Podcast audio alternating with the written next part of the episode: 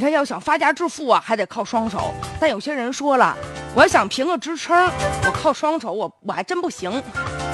为什么呢？因为你靠双手写完论文，人未必给你发呀。这不嘛，近日这个中办国办呢，就印发了关于深化职称制度改革的意见，要求呢重点考察专业技术人才的职业道德，突出呢对创新能力的一个评价，合理的设置职称评审当中论文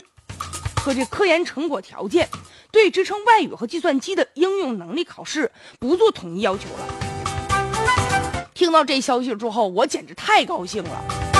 要说评职称啊，让好多的人呢、这是愁的。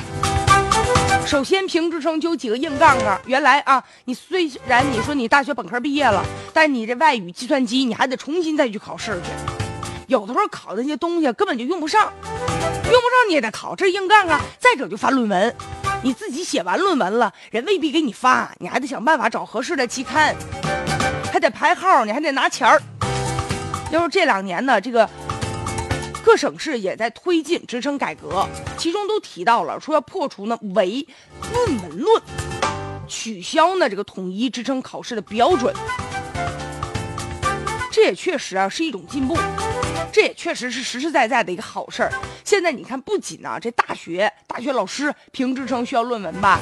好多呀都需要评论文，而且甚至有些小学老师评职称同样也在需要发文论文。而且吧，就好多实践性比较强的工作，发那论文可能没什么关系，没什么大用，但没办法，因为它跟职称挂钩嘛，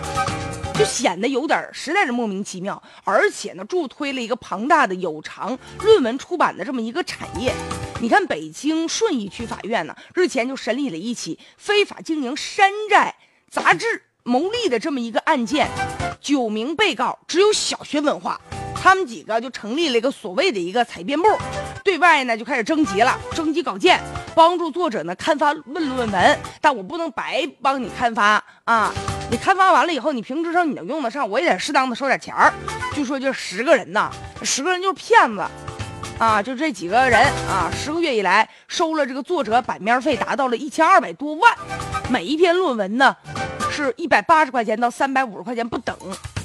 你说吧，这购买山寨杂志论文的人还达到几万人呢，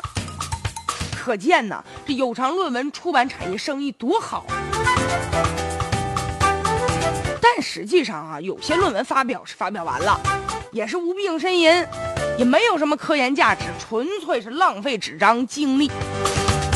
所以说，现在就应该啊，清理废除那些不必要的论文。当然了，大家也在考虑哈，说现在既然职称这个如果说评定的标准有所改变了，会不会啊？我们有这样的担心，说会不会以后你看这些硬杠没有了，那跟领导关系好的啊，那能不能他就评上了？所以说，真正的评职称啊，应该有一个真正的一个评价的一个机制，关注的是这些参评者的能力和水平。而且也这次改革方案说了，不再要求计算机和英语考试等等内容了，所以也是一个很好的一个改革的一个方向。也希望今后呢，评职称咱既不搞这形式主义，而且要保证的是公平，